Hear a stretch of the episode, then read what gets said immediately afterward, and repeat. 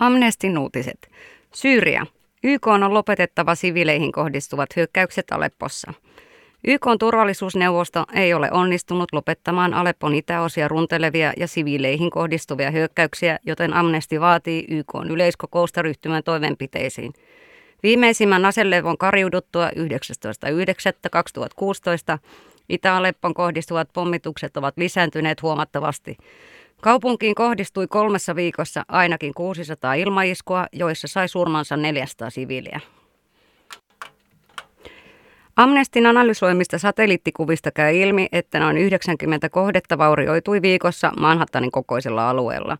Pommituksilla pyritään selkeästi aiheuttamaan mahdollisimman paljon kärsimystä siviileille väestölle, jotta he pakenisivat. Amnestin tutkijat haastattelivat Aleppon asukkaita, lääkintähenkilökuntaa ja aktivisteja, jotka kertovat humanitaarisen tilanteen dramaattisesti huonontumisesta. Iskut ovat kohdistuneet selkeästi taistelulinjoista tai armeijan hallussa olevista paikoista syrjässä oleviin siviilikohteisiin. Silminnäkijät ovat kertoneet myös nähneensä käytettävää rypälle pommeja, jotka ovat kielletty kansainvälisessä lainsäädännössä, koska ne ovat epätarkkoja ja säilyvät luonnossa pitkään. Siviilikohteisiin kohdistuvat iskut rikkovat räikeästi kansainvälisiä ihmisoikeuslakia, jotka johtavat sotarikoksiin. Nigerian unohdetut lapset.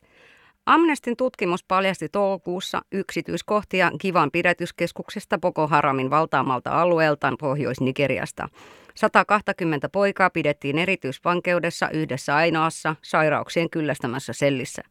Lapset on unohdettu selliin, sillä Amnestin saamien tuoreiden tietojen mukaan tilanne Kivassa ei suinkaan ole parantunut, eikä tutkintaa keskuksen toimista ole aloitettu, vaan sinne tuodaan edelleen vankeja.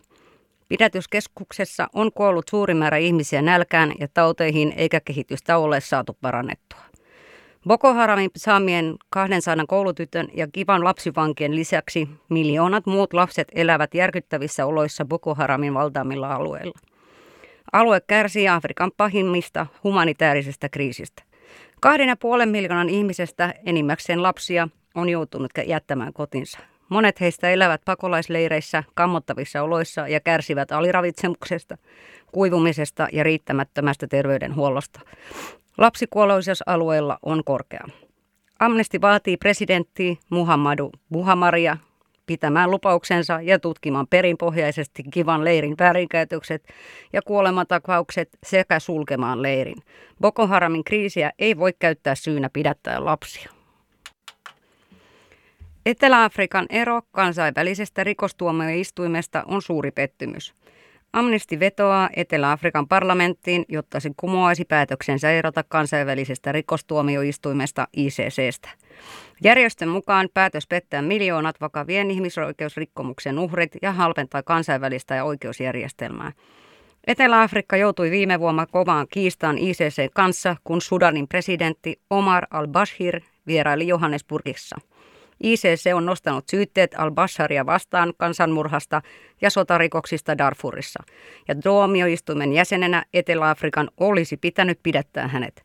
Etelä-Afrikan hallitus kuitenkin päästi al-Basharin lähtemään maasta. ICCstä vetäytyminen on kiusallista myös siksi, että se on jo toinen siitä eroava maa Burundin ohella. Burundi ja Etelä-Afrikka ovat ensimmäiset ICCstä eroavat valtiot. Vetoomus Johan Teterissan puolesta. Rauhanomaisesta protestista tuli 15 vuoden tuomio. Peruskoulun opettaja Johan Teterissa johti miesjoukon tanssiprotestia, joka päätyi hallituksen kieltämään lipun nostamisen Indonesian presidentin edessä. Poliisi pidätti mielenosoittajat ja kidutti heitä, ja lopulta heidät heitettiin putkaan. Teterissa sai oikeudessa 15 vuoden vankeustuomion. Vaadi Indonesia vapauttamaan johon Teterissä Suomen Amnestin sivuilla www.amnesty.fi. Voit liittyä myös hätäviestiverkostoon vetoomukset myös tekstiviestillä puhelimeesi www.amnesty.fi sivuilta.